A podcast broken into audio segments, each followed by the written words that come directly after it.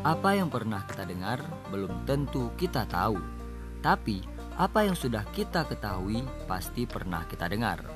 Ya, di Tama Maulizar kamu akan mengetahui apa yang pernah kamu dengar dan mendengar apa yang mungkin pernah kamu ketahui.